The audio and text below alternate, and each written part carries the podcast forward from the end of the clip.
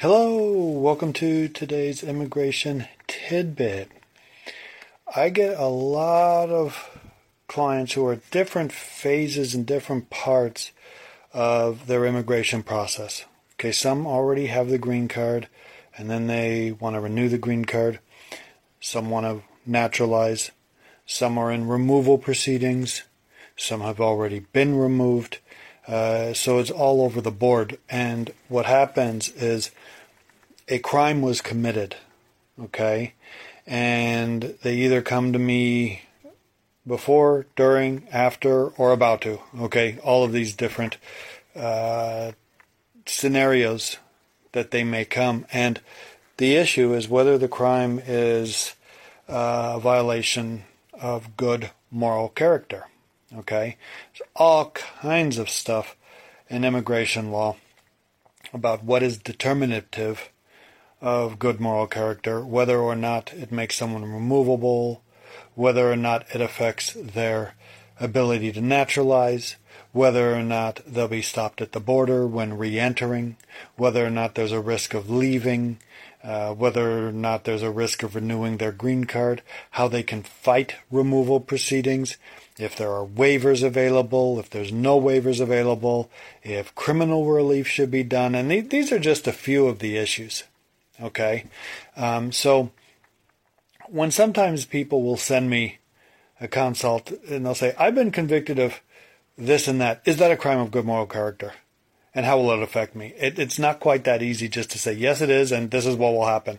Um, because as immigration attorneys, um, you know, we're charged with uh, tearing apart the statutes, making sense of them, and fighting ones that don't make sense and trying to go to court in order to get determinations as to whether or not it falls under the statute or does, doesn't. You, you can't assume that every single crime that is committed is one involving good moral character. I mean, there there are ones that, you know, right off the bat, you can more or less say are not violations of good moral character. So, for example, if the crime does not involve any mens rea at all, which means no mental element to the crime. So, for example, if someone is going to commit burglary, they intend essentially to go into uh, a place to take something. Okay, if they didn't intend to do that, it wouldn't be burglary. So, for example, just a little criminal law here. If somebody put a gun to your head and said, Go inside that store and steal a fur coat, or I'll kill you. Okay? Um, by going in the store, you're not committing burglary because you're not really intending to steal it. What you are intending is to save your life. You are doing it under duress. Okay, so that wouldn't be burglary. Uh, and so, by the sa- by the same token, when I say that certain statutes do not fall under good moral character issues, it's when they don't have any mens rea requirements. So, for example, let's say you drink four beers, and let's say your alcohol, your blood alcohol is tested, and it's 1.0. And let's say the statute says if your blood alcohol is over 0.8, you are legally drunk, and then, you know, various penalties. So that doesn't have any mens rea requirement because it doesn't matter what you intended or didn't intend. If the blood alcohol test is taken and it's over 0.8, that's what it is, and you're guilty of the crime. Period. Okay? So the intent or the mens rea is where we start in order to determine if a crime violates good moral character. Okay? That's not to say there are not exceptions not issues and so forth, um, but that's the general rule. So if there is a mens rea requirement, then there are all kinds of other items that need to be analyzed in the statute to determine if it falls under whether or not it's a violation of good moral character. um, which is why lawyers do what they do. They tear apart the statutes, they determine if there's a plausible argument that it is not a violation, then they bring suits uh, for clarification. And it may or may not go up on appeal. Since the Immigration Act, uh, the current one, was enacted, I believe, in 1996, um, since that time, there's been a ton of ambiguity as to what is meant by this or that, and there's been lots of cases that have been brought to court, and obviously not all of them win, um, but there has been a substantial amount that have won in court in clarifying that a particular statute is not a crime of good moral character.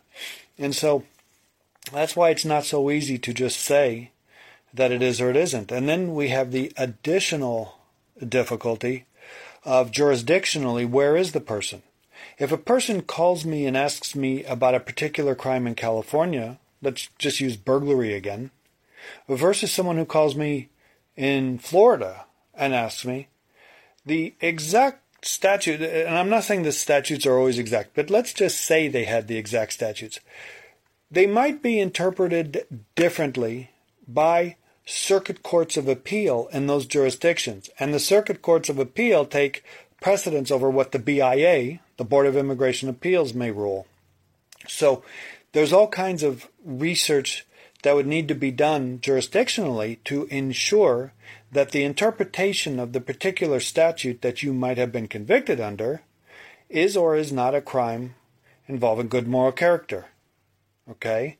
So to be honest, anyone who says they've done their 15 minutes of research on the internet and they've determined that it is or it isn't, um, you know, you got to really take that with a grain of salt because that's great that they've done their 15 minutes of research, but that's not really what's needed to, to make a determinative result, an analysis of whether or not it is. So, this brings up the uh, idea that when when you are, for example, pleading guilty to something, you've got to have an immigration attorney's advice. You cannot just again think that oh the criminal attorney said that instead of getting two years of jail I'll get two months therefore it's got to be a good deal because when it comes right down to it when you are done with your criminal side of it, immigration takes over, and that ultimately is more important because that's where you're going to either end up staying or being deported or being able to become a citizen or not a citizen or being, you know, removed from the U.S. There's all kinds of stuff. So you, you need to have an immigration attorney's advice anytime you plead guilty to a crime that you are not a U.S. citizen. Okay? If you're not a U.S. citizen, you got to get that advice. All right?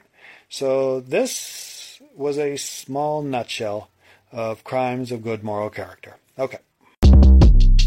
Short Cast Club